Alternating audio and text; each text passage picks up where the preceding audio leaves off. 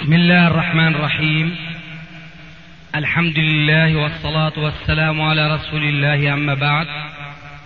فهذا أحد أشرطة سلسلة الهدى والنور من الدروس العلمية والفتاوى الشرعية لشيخنا المحدث العلامة محمد ناصر الدين الألباني حفظه الله ونفع به الجميع.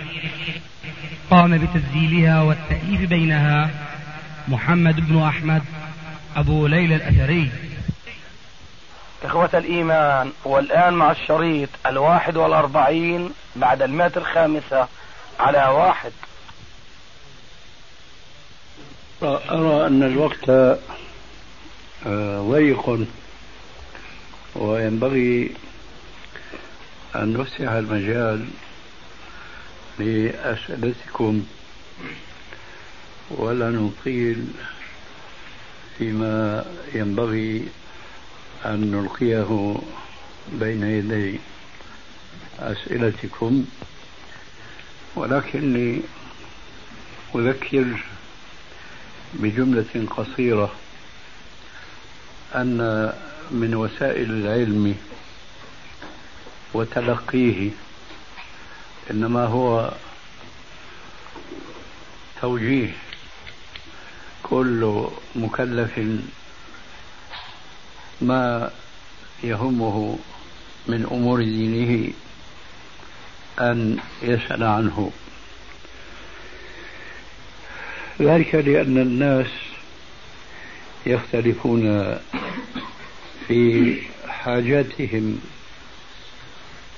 فالفرق مثلا كبير بين من يملك النصاب من الزكاة وبين من لا يملكه.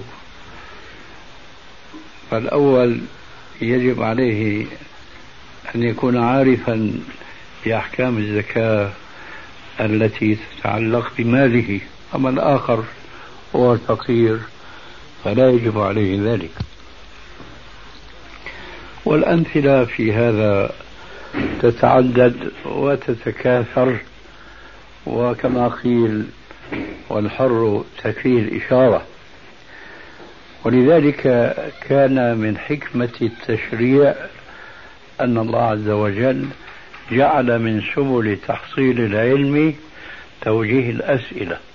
كما قال في الآية الكريمة فاسألوا أهل الذكر إن كنتم لا تعلمون. وأكد ذلك عليه الصلاة والسلام في بعض الأحاديث الثابتة عنه كالحديث المشهور في سنن أبي داود وغيره ألا سألوا حين جهلوا فإنما شفاء العين السؤال وله مناسبة ولا أريد أن أطيل الكلام بذكرها ولذلك فخير للناس اليوم الذين ابتلوا بالإعراض عن مجالس العلم وحضورها أو ابتلوا ولعل هذا أصح بفقدان مجالس العلم حتى يحضروها. فنحن نعلم أن كثيرا من إخواننا الشباب المسلم الواعي يريد أن يتعلم ولكن لا يجد من يعلم.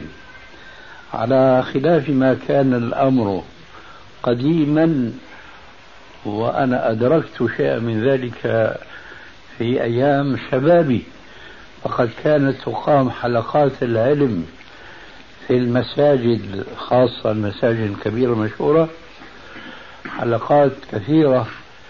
يتردد عليها طلاب العلم. أما في هذا الزمان فأنتم ترون المساجد قصرا. ليس فيها مجالس علم. هذه المجالس التي هي مجالس الذكر حقيقة التي يراد حينما تذكر في أحاديث الرسول عليه السلام أنها مجالس, مجالس العلم وليس المقصود بها مجالس الذكر الجماعي الذي لا يتقن أهل التصوف والبدعة سواه. لا يحسنون من مجالس الذكر إلا الذكر الجماعي الذي لا يكلفهم شيئا سوى أنهم يظنون أنهم آه، تحفهم الملائكة وتنزل عليهم السكينة لمجرد اجتماعهم على ذكر باللفظ الجماعي وهذا غير مشروع. أما المجالس التي جاء ذكرها في أحاديث الرسول عليه السلام كمثل قوله في الحديث الصحيح المشهور وما اجتمع قوم في بيت من بيوت الله يتلون كتاب الله ويتدارسونه بينهم إلا حفتهم الملائكة ونزلت عليهم السكينة وغشيتهم الرحمة وذكرهم الله في من عنده. وليس المقصود بمثل هذا المجلس إلا مجلس العلم وليس مجلس الذكر الجماعي غير مشروع. فأود أقول صار من الضروري جدا على الحريصين على التفقه في الدين أن يطلبوا العلم بوسيلة من وسيلتين غير وسيلة مجالس العلم لأنها مع الأسف أصبحت مفقودة ولسنا بحاجة الآن للخوض في أسباب هذا الفقد. أما الوسيلتان المذكورتان فهو السؤال أولا وهذا هو بيت القصيد كما يقال في هذه الكلمة. والوسيلة الأخرى أن يقرأ الإنسان بنفسه ويتعلم العلم بشخصه فإذا ما أشكل عليه أو أعياه فهم عبارة ما أو جملة ما فهو سوف لا يعدم إن شاء الله من يسأله ويستوضحه ليفهمه ما قد أعياه فهمه لهذا فلا يحسن اليوم إلقاء دروس على طريقة الدروس العادية لأن هذه ينبغي أن تكون متتابعة حتى يدرك الإنسان ما يحتاجه. فقد يحضر درسا فيه مثلا بحث يتعلق بالزكاة وهو فقير فلا يستفيده. لكن قد يحضر درسا آخر فيه مثلا ما يتعلق بالصلاة والطهارة والأشياء التي لا ينجو منها كل مكلف.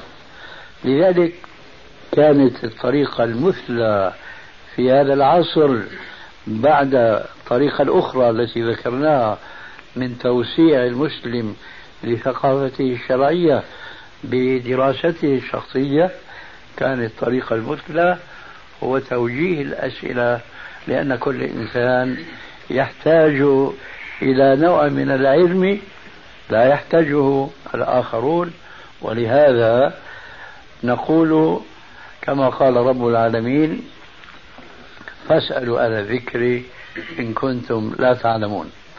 والآن نبدأ بتلقي الأسئلة مبتدئين بالسنة في كل شيء ألا وهو اليمين.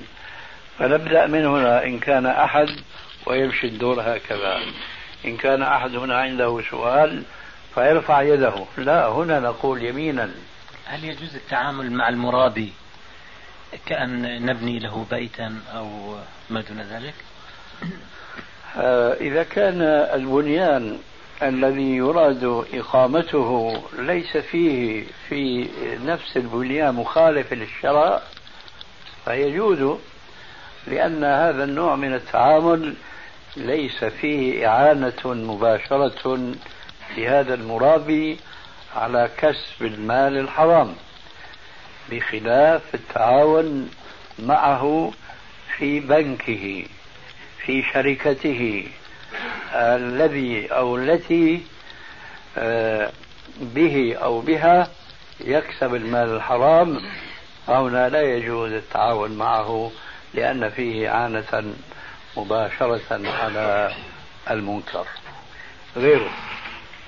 لو سمحت في هناك خلاف بين علماء المسلمين في سبيل خبر أخذ خبر الآحاد في العقيدة. نعم. فايش هو يعني برأيكم الشيء الصحيح يعني؟ حسن هذه المسألة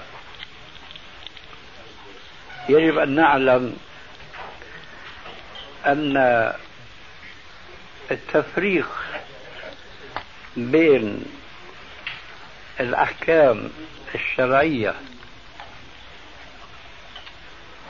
بحيث أنه يجب أن يؤخذ ببعضها إذا صحت نسبتها إلى النبي صلى الله عليه وآله وسلم ولا يجب هذا أقل ما يقال ولا يجب أن يؤخذ بما ثبت عن الرسول عليه السلام في البعض الآخر هذا التقسيم دخيل في الإسلام. وفلسفة لا أصل لها في دين الإسلام. وهذه المسألة لا تحتاج إلى آه، كبير بحث وتطويل للكلام وإن كان مجال الكلام فيه واسع جدا. لكني آه، آتي الموضوع من أقرب سبيل. دون أن ندخل في آه، سرد الأدلة الشرعية التي يفهمها بعض طلاب العلم.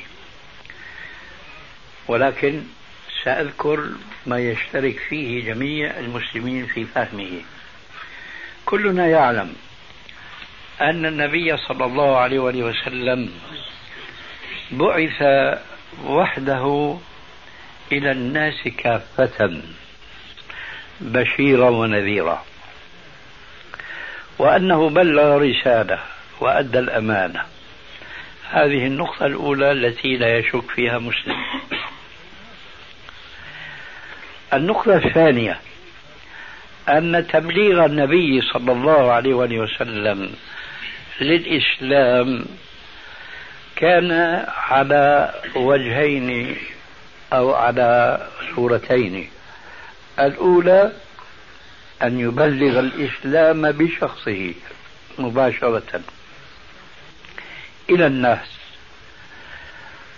ونحن حينما نذكر هذه الحقيقة ما أظن أن أحدا يعجز عقله عن أن يستوعب ما سأذكره ألا وهو أن النبي صلى الله عليه وآله وسلم حينما بلغ شريعة الإسلام ما بلغ كل فرد من أفراد المكلفين في ذلك العالم. ونأخذ مثال القريب حينما كان النبي صلى الله عليه وآله وسلم في المسجد الحرام في أول الدعوة التي لقي فيها ما لقي من المصاعب والشدة هل كان الكفار الذين هم ليسوا في المسجد الحرام كانوا يسمعون كلامه كما يسمعه من كان بين يديه من الكفار؟ الجواب لا. هذه بدهية. يشترك في معرفتها كل الناس. لا يشترط أن يكون طالب علم. وهكذا إذا كان أهل مكة حينما كان الرسول يبلغهم أحكام الله وشريعة الله بتلاوته لآيات الله إنما يسمعها بعضهم. فالآخرون كيف بلغتهم شريعة الله؟ لم تبلغهم بسماعهم كلام الرسول مباشرة وإنما وهذا أمر واقع في كل زمان ومكان. الآن في هذا المجلس قد يسمع أحدكم منكم حكما أو بحثا كهذا البحث فينقله إلى من لم يكن حاضرا هذا المجلس. فالذي سمعه من المدرس سمعه منه مباشرة لكن هذا المدرس بلغه الآخرين. الآخرون لم يسمعوا من المدرس. هذا تقريب وللرسول المثل الأكمل. فالرسول صلى الله عليه وسلم حينما كان يبلغ الآية أو يقرأ الحديث يسمعه الحاضرون. أما الآخرون فيسمعونه بواسطة من؟ الذين سمعوا من الرسول عليه السلام. هذه نقطة ثانية وبديهية جدا ما تقبل المناقشة والجدل. ندعم ذلك ببعض الروايات المعروفة أيضا في التاريخ الإسلامي والتي أستطيع أن أقول لا يجهلها أحد أيضا من المسلمين أن النبي صلى الله عليه وسلم أرسل الرسل من طرفه إلى رؤوس الدول ملوك الدول ككسرى وقيصر والملك الحبشة شو اسمه؟ النجاشي. أي نعم. وهكذا. وأرسل دعاة إلى اليمن عليا وأبا موسى ومعاذا. فهؤلاء الرسل الذين أرسلهم الرسول عليه السلام لنقل الدعوة التي سمعوها منه صلى الله عليه وسلم من فمه الشريف ينقلون ما سمعوا منه إلى أولئك الناس. أولئك الناس لم يأتهم الشرع من النبي المعصوم لكن جاءهم الشرع من الفرد من الشخص. هنا الآن ندخل في صميم بيان ضلال التفريق بين خبر الآحاد وخبر التواتر. من المفيد أن نذكر قصة وقعت في اليمن تتعلق بأبي موسى ومعاذ. كان معاذ يدعو كما ذكرنا إلى الإسلام. وكذلك صاحبه أبو موسى الأشعري. فجاء معاذ أبا موسى زائرا. فوجد عنده رجلا مغلل أسير. قال ما بال هذا؟ قالوا إنه ارتد عن دينه. ومضى عليه كذا أيام وهو لا يتوب إلى الله عز وجل. وكان راكبا فقال والله لا أنزل حتى ينفذ فيه حكم الله. لقد سمعت رسول الله صلى الله عليه وسلم يقول من بدل دينه فاقتلوه. فنفذ فيه القتل. الآن هذا حديث من بدل دينه فاقتلوه. سمعه معاذ من رسول الله. نقله إلى أبي موسى والجماعة الذين كانوا عنده ونفذوه فورا. هذا خبر آحاد. هل قامت الحجة بخبر الآحاد؟ قامت الحجة. الآن نأتي للفلسفة المشار إليها آنفا. إيه هذا حكم شرعي.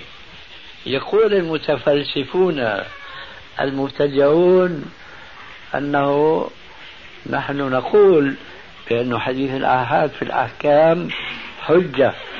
أما في العقيدة فليس بحجة الآن أبو موسى ومعاذ وعلي وسائر الرسل الذين أرسلوا من قبل رسولنا صلوات الله وسلامه عليه هل تتصورون أنهم حينما يأتون قبيلة من القبائل أو ملكا من الملوك أول ما يدعونهم إليه هو الصلاة والطهارة والوضوء وإلى آخره ولا العقائد.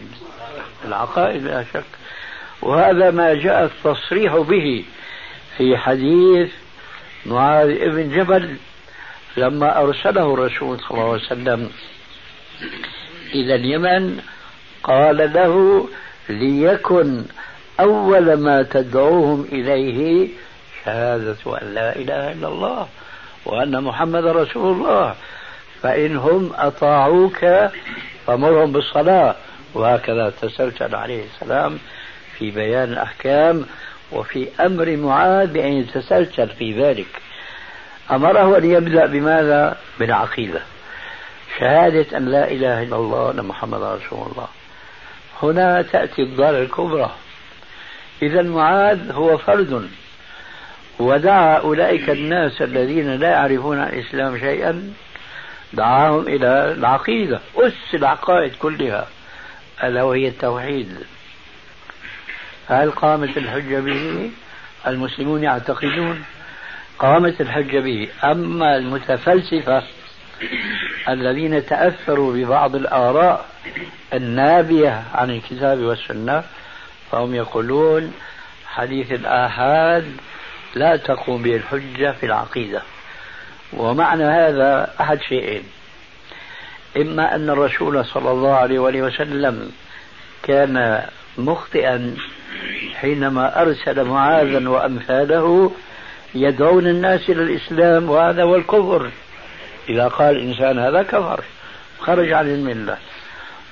ولم يبقى هناك إلا الشيء الآخر وهو أن الذين يقولون أن خبر الآحاد في العقيدة ليس بحجة هم الضالون.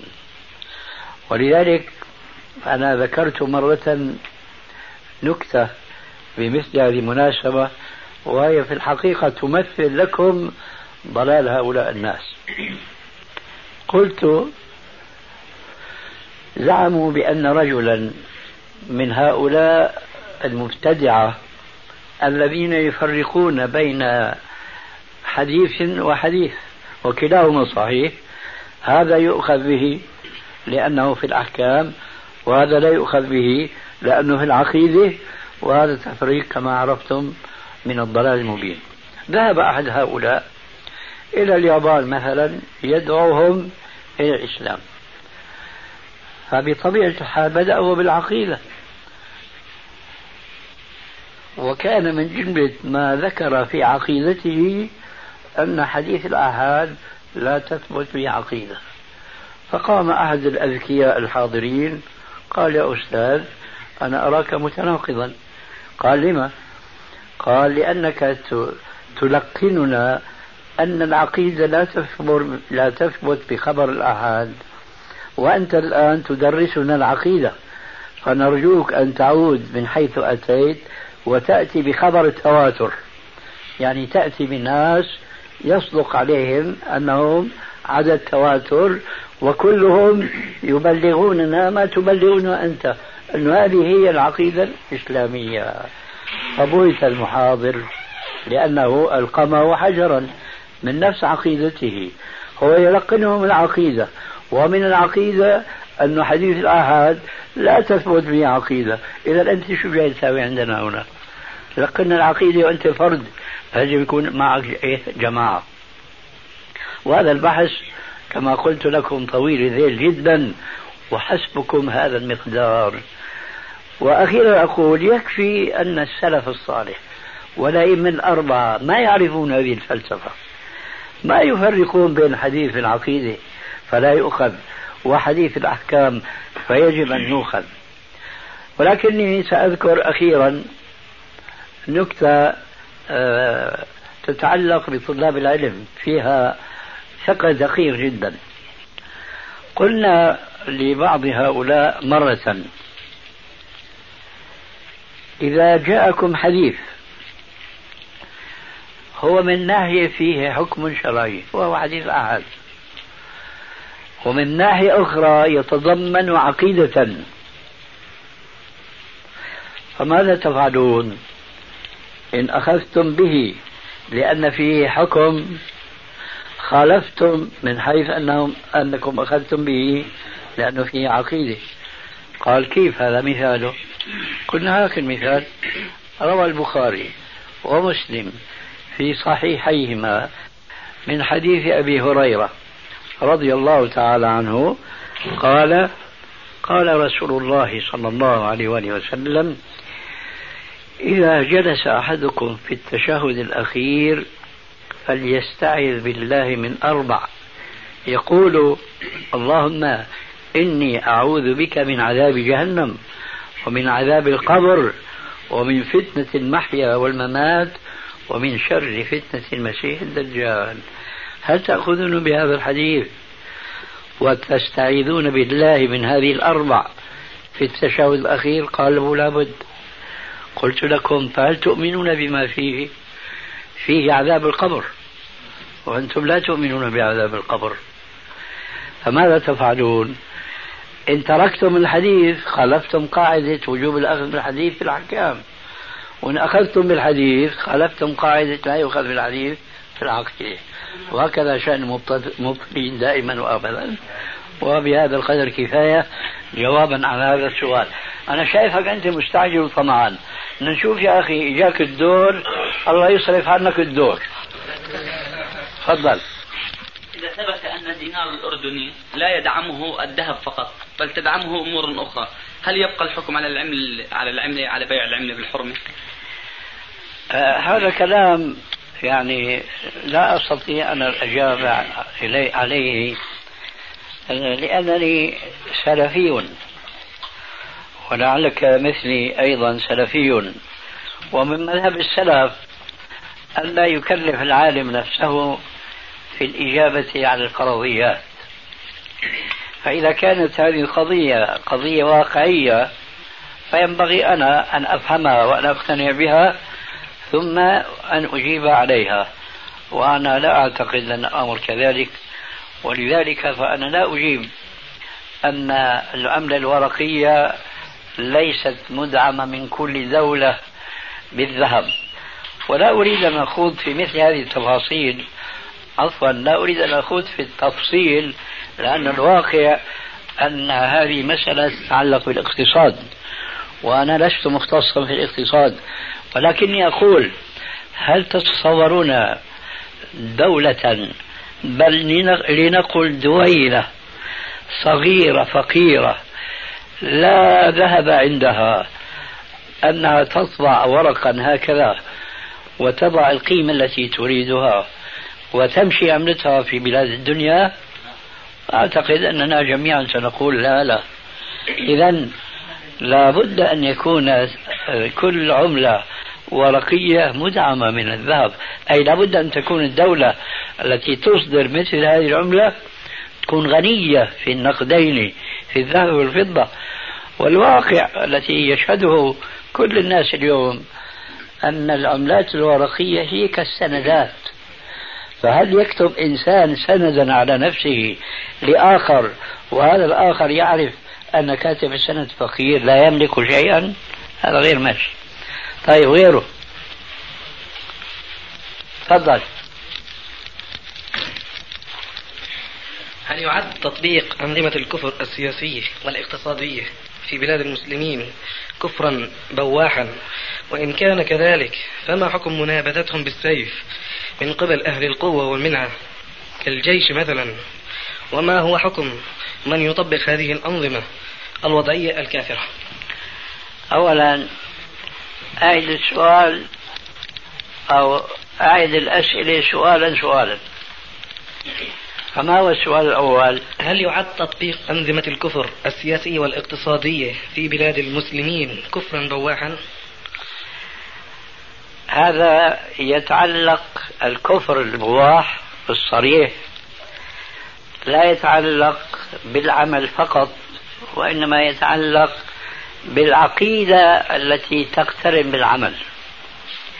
وإلا كان كل هذا يتعلق الكفر البواح الصريح لا يتعلق بالعمل فقط وإنما يتعلق بالعقيدة التي تقترن بالعمل.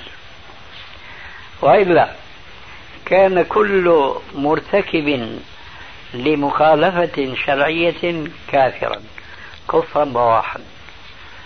الذي يأكل الربا ويتعامل بالربا. هذا ارتكب كبيرة من الكبائر بلا شك. فلماذا لا يرد السؤال التقليدي هذا حول من يأكل الربا. مدير بنك مثلا موظف في البنك. هل هذا يكفر؟ لا فرق بين آكل الربا.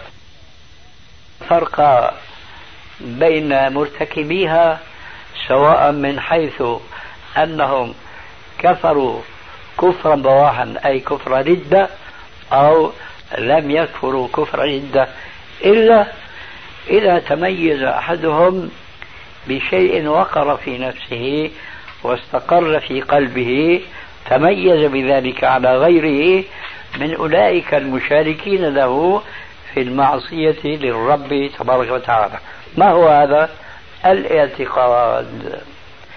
فمن استحل الربا قلبا وقالبا فهو كافر مرتد عن دينه وقس على ذلك كل المعاصي التي سردتها أنا والمعصية التي أنت تدندن في السؤال حولها وهو الحكم بغير ما أنزل الله.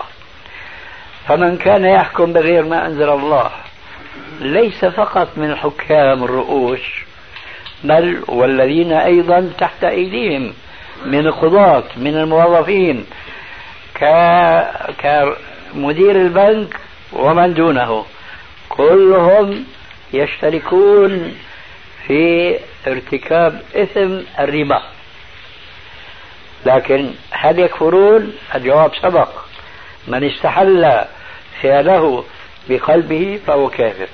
كذلك نقول عن رئيس الدولة الذي يحكم بالقوانين الوضعية ومن دونه ممن ينفذها كل ذلك إثم ومخالفة صريحة للشرع. لكن هل هو كفر بواح وصريح؟ الجواب كل من استحل من هؤلاء الأفراد من الرئيس إلى أصغر مرؤوس من استحل هذا الحكم بغير ما أنزل الله بقلبه فهو قد ارتد عن دينه. هذا جواب سؤالك رقم واحد. ورقم الثاني ما هو؟ وإن كان كذلك فما حكم منابذتهم بالسيف من قبل أهل القوة والمنعة مثل الجيش؟ مثل الجيش؟ هذا السؤال في ظني يسلم على بالتعبير السوري طبعا يسلم على سؤال صدر آنفا حول العملة الورقية. هذا سؤال يتعلق في الخيال كيف تتصور جيشا يستطيع أن يقضي على الحكم بغير ما أنزل الله وهو جزء من هذا الحكم. هذا خيال. ولذلك لا تكن خياليا كن واقعيا. إيش السؤال الثالث؟ ما هو حكم من يطبق هذه الأنظمة الوضعية الكافرة؟ سبق الجواب. تفضل. وإياه فضيلة الشيخ إنسان ربنا عز وجل معطيه نوع من المرض. وهو الصرع.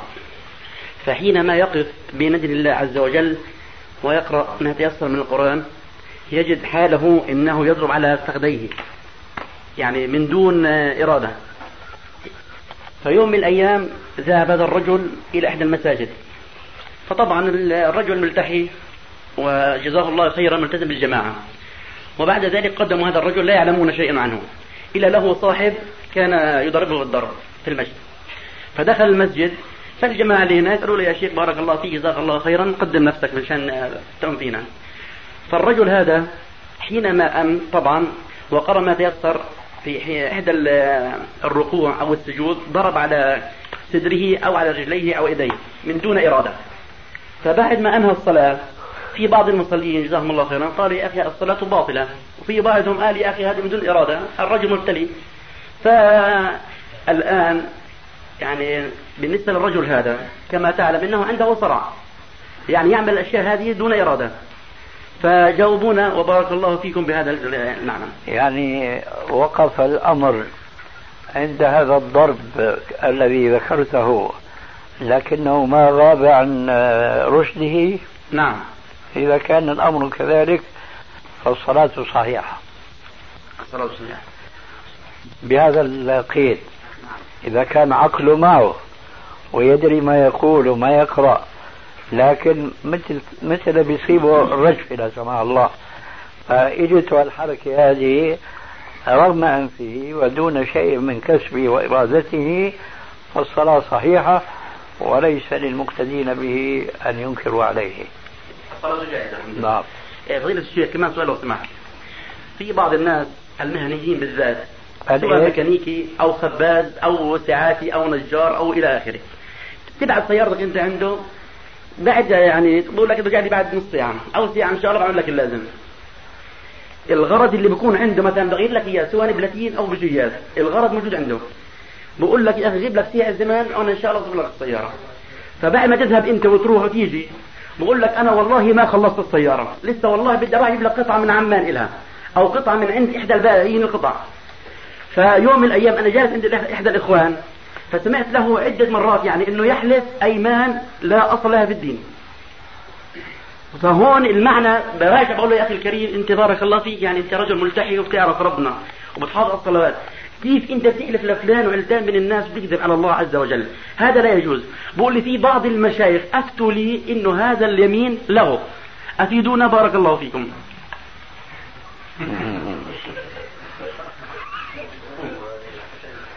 أنا فهمت من سؤالك أنه في قضيتين نعم.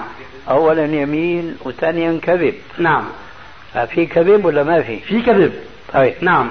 إيه مع ذلك أفتوه بالجواز؟ افتى إحدى المشايخ بقول لك إنه هذا يعني آه، حد- يمين له. شوف يا أخي. تفضل. لغو اليمين في شيء بالشرع اسمه لغو اليمين. في شيء في الشرع اسمه لغو اليمين. لكن الناس قد يتوسعون اتباعا لأهوائهم وشهواتهم في لغو اليمين. أولا الصورة اللي ذكرتها أنت فيها كذب مكشوف. فلو ما كان في يمين فحسبه الكذب. والرسول صلى الله عليه وسلم يقول ولا يزال المرء يكذب حتى يكتب عند الله كذابا. ثانيا لغو اليمين هو الذي يخرج من فم الإنسان غير عاقد عليه قلبه. شلون أنت وصفت ذاك الإنسان المريض؟ ضرب هيك أو على فخذه وليس له في ذلك كسر بقلبه وقلنا شيء. كذلك إنسان بيحكي مع شخص مثلا صاحب دار وضيف. الضيف أكل ما فيه كفاية ثم أمسك. بيقول له الضيف كل. بيقول له يا أخي أخذت كفايتي. والله إلا ما تأكل. هاي كلمة والله إلا ما تأكل. إلى حالتين. الحالة الأولى من لغو اليمين. يعني كلمة بتطلع منه ما بيقصد آه، يعني حقيقة اليمين. هذا اسمه لغو اليمين ولا يؤاخذ عليه. وربنا مصرح بهذا في القرآن لا يؤاخذكم الله باللغو في أيمانكم. وتقول السيدة عائشة لغو اليمين هو قول رجل لا والله بلا والله لا والله بلا والله. آه يمكن عندكم في هيك شيء مثل عنا في سوريا لما واحد عندنا بده يأكد اليمين بيقول له والله هي بكسر الهاء مع إنه هي عامية لكن بريدوا إيش؟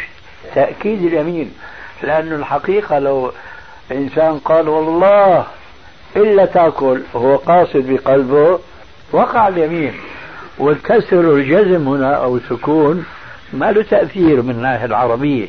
لكن العامة هي قام في أذهانهم هي والله هي بكسر اليمين لما تأكل هذا مو لغو يمين هذا قصد تأكيد اليمين على حسب إيش عرفه العامي. فالشاهد بارك الله فيك أن المسألة تتعلق بما في القلب مثل ما حكينا عن الذي يحكم بغير ما أنزل الله والذي يأكل الربا والذي يزني ويسرق إلى آخره. ما بنعرف نحن يا ترى استحلوا بقلوبهم هذه الأشياء؟ إن كان استحلوها بقلوبهم فقد كفروا وخرجوا من دينهم. كذلك هذا الذي يقول لغو اليمين لا والله بلا والله والله نسيت مثلا بيكون كاذب إلى آخره. فقلنا كذبه يكفيه. ثانيا إن كان قاصدا اليمين فهذا هو اليمين الغموس الذي جاء في بعض الأحاديث أن اليمين الغموس تدع الديار بلاقع. واليمين الغموس عند جماهير العلماء لا كفارة لها. لا كفارة لها وهذا كناية عن شدة إثم الحالف بيمين الغموس. بينما اليمين الخطأ لها كفارة. فإذا الصورة اللي أنت ذكرتها والله أعلم نحن ما مشاهدين أن هذا يجمع اثمين اسم الكذب واسم عقد اليمين على هذا الكذب مشان تضليل الناس وتقديم اعتذار إليهم. هذا لا يجوز ونرجو من إخواننا أن يسألوا أسئلة تكون إيش؟ غير معروفة لديهم. أما مثل اليمين الغموس واليمين له اليمين فهذه أحكام معروفة والحمد لله عند الجميع إن شاء الله. غيره؟ تفضل. الميكروفون هون. آه. ما شفنا علي. بالنسبة, بالنسبة للتلميح لاجتماع شهري أو كذا. بالنسبة لإيش؟ لما إحنا الاجتماع شهري للإخوان يجتمعوا ويتعرفوا. طرأت على بالي فكرة شيخ. آه. آه لو خصصنا يوم في الأسبوع في المسجد في إحدى الصلوات العصر أو المغرب. خصصنا يوم أو لم نخصص يوم المهم يوم في الأسبوع آه يأتي الأخوة إلى صلاة العصر مثلا أو المغرب وبعد الصلاة مباشرة يقوم أحد الأخوة المتفقهين سباقين في التفقه في العلم بإلقاء محاضرة وفتح باب مجال آه للأسئلة آه. آه فما رأيك في هذا؟ هذا واجب واجب إذا لم يكن هناك مانع مانع كيف؟ أنا ما يدريني أنا آه. أنا مفتي ولست بالقاضي هذه الأيام هناك مجال هو مصطنع. أم هو طبيعي؟ الله أعلم. ولكن أعطيت المجالات للجميع كما تلاحظ يعني إيه، نعم. ولكن يظل في القلب شيئا من الخوف والشك نعم. للأيام القادمة. أي نعم. خاصة للذين ينتهجون نهج السلف. الحكم كما تعلم. قوله عليه السلام بلغوا عني ولو آية. بلغوا عني ولو آية. تبليغ العلم وتعليم الناس ما هم بحاجة إليه هذا أمر واجب ولا يجوز كتمه وكتم العلم معلوم آه، عقابه عند الله عز وجل. لكن إذا لم يكن كما قلنا هناك مانع وحينئذ أقول أهل مكة أدرى بشعابها إن كان هناك مانع ولا لا. فهذا هو جواب ما سأل. آه، تبليغ العلم واجب. والاجتماع في المساجد كما ذكرنا لتبليغ العلم هي من الحلقات التي تشهدها الملائكة وتنزل عليهم الرحمة. ولكن أحيانا بعض الظروف لا تساعد على ذلك وحينئذ فالإنسان هو المسؤول آه، عند الله عز وجل. هل كان يستطيع ولم يفعل؟ فيعتبر إيش؟ مقصرا وكاتما العلم أو كان معذورا. وعلى كل حال هذه مسائل يجب أن تجتمع ثلاثة أربعة من اللي بيفهموا هذه المسائل ويتداولوا النظر فيها ويتفقون على خطة تكون هي الخطة المثلى إن شاء الله تعالى. والآن قبل أن تفوتني المناسبة من المسؤول عن هذه الغرفة بالذات؟ خالد. إذا جاء أعطوني خبر. نعم غيره. تفضل. تفضل. قرأت في صحيح الجامع الصغير عدة أحاديث للرسول صلى الله عليه وسلم. الذهب بالذهب والفضة بالفضة.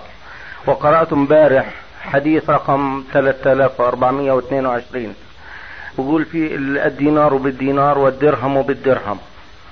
فالمقصود بالدينار يعني هو الدينار الذهب أم دينار آخر؟ فأرجو البيان بارك الله فيك. هو بلا شك في الحديث المقصود فيه الدينار الذهب. أه والآن مع الأسف من جملة آه، فساد النظم القائمة في بعض البلاد أنهم استعاضوا عن العملة الذهبية بالعملة الورقية وليتهم استعاضوا عن العملة الذهبية بالعملة الورقية وليس بالعملة الورقية وهذا يعود بنا البحث إلى ما سبق آنفا.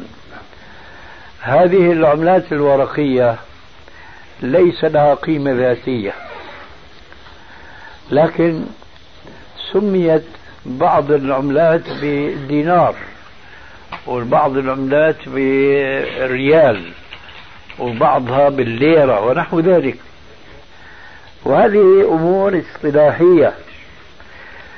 فالظاهر أن الدينار حينما آه، سمي دينارا كان المقصود بهذه التسمية هي أنها تساوي دينارا ذهبيا.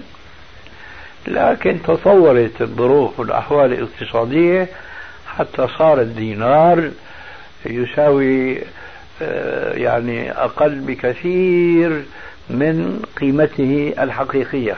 لذلك فالدينار المذكور في الحديث يجب أن يقوم دائما بالنظر إلى انخفاض قيمة الدينار الورقي وارتفاعه. نحن منذ سنين قريبة كنا نعرف أن الدينار الأردني آه، بنحو آه، ثلاثين دينار أردني ممكن أن نشتري ليرة ذهبية. إما ليرة ذهبية كما يقولون قديما وهذا أصبح عند الشباب اليوم مجهولا. ليرة ذهبية رشادية أو ليرة ذهبية إنجليزية هذه العملات أصبحت الآن مفقودة. الآن إذا أردت أن تشتري ليرة من هذه الليرات الذهبية ربما تحتاج إلى خمسين ستين دينار أو أكثر ما أدري لأنه دائما قديش؟ 57 إذا 57 دينار الآن يساوي دينارا ذهبيا. من هنا تختلف أو يختلف نصاب الزكاة.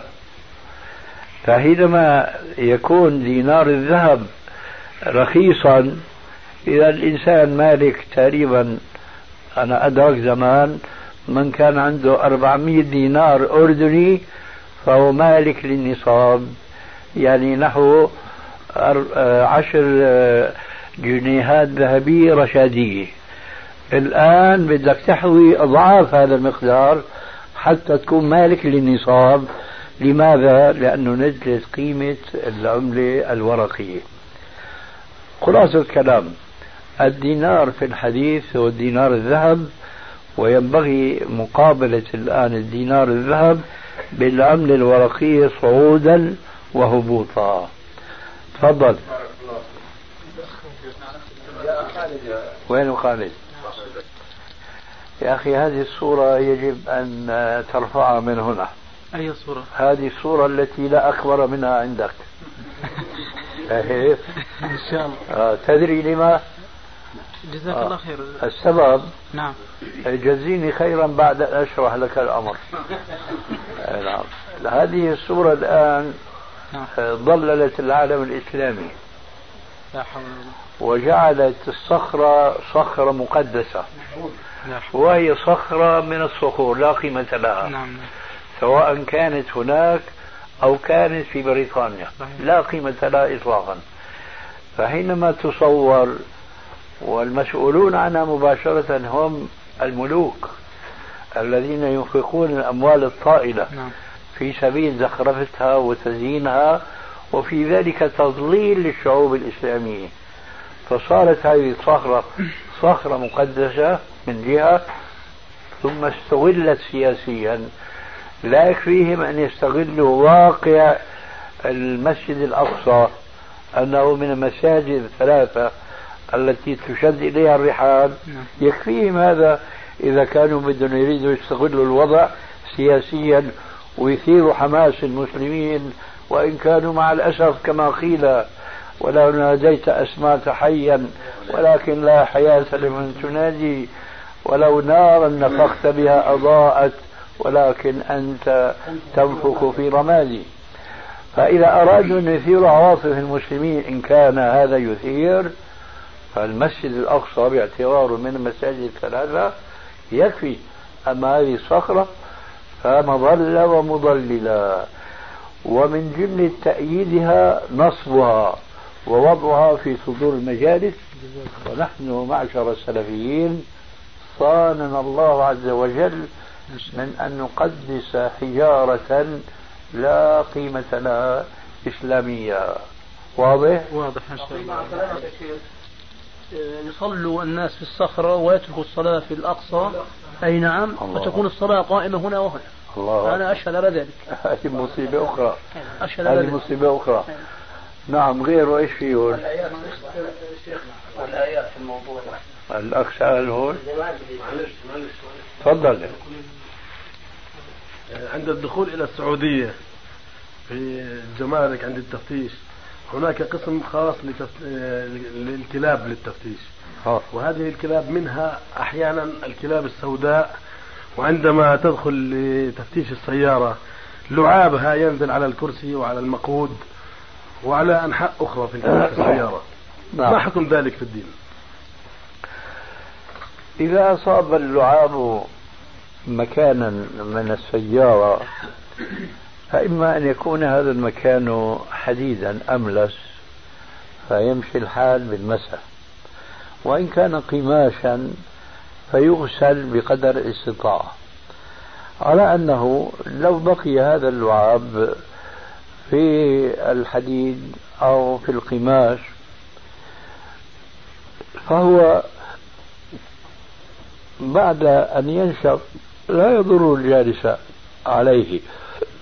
أما إذا بقي رطبا نديا وأصاب ثوب الجالس على ذلك الكرسي فيرد حين ذاك حكم الغسل ولا بد. فإذا المسألة تتعلق بأنه يجب إزالة هذا اللعاب لأنه نجس في حدود الإمكان.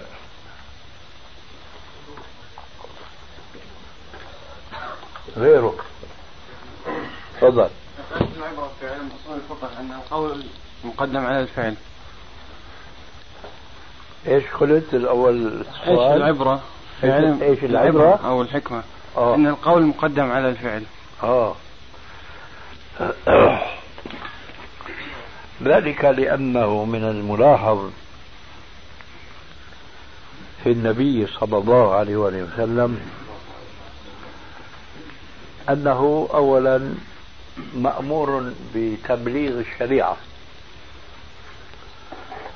وتبليغه عليه الصلاة والسلام للشريعة يكون بحالة من ثلاث حالات. الحالة الأولى بقوله عليه السلام الثانية بفعله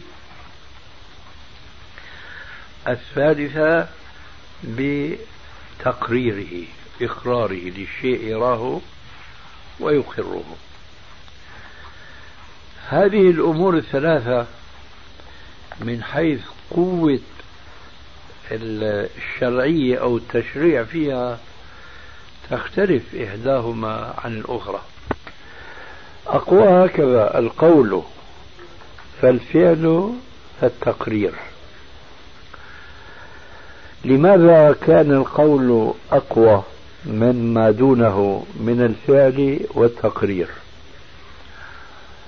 لأن القول يوجه منه عليه السلام مباشرة إلى الناس.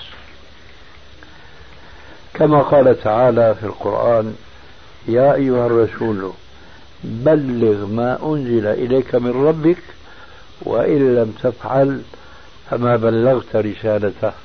والله يعصمك من الناس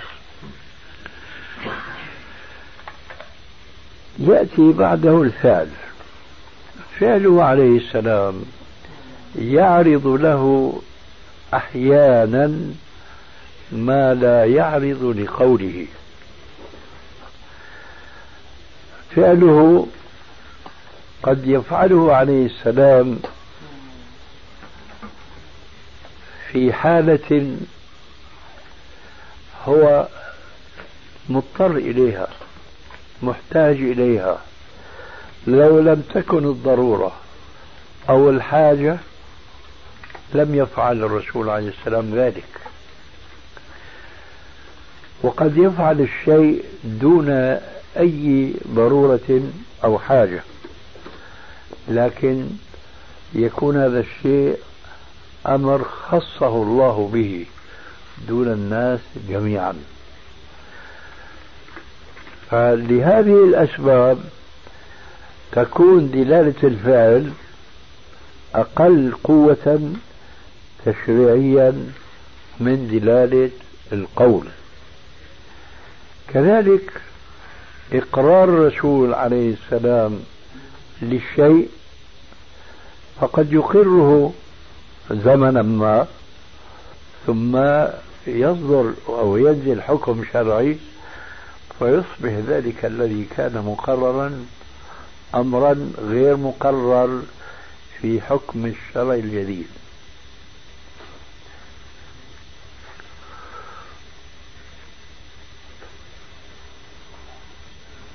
لابد من بعض الأمثلة تكون واضحة وبينة فيما يتعلق بالفعل.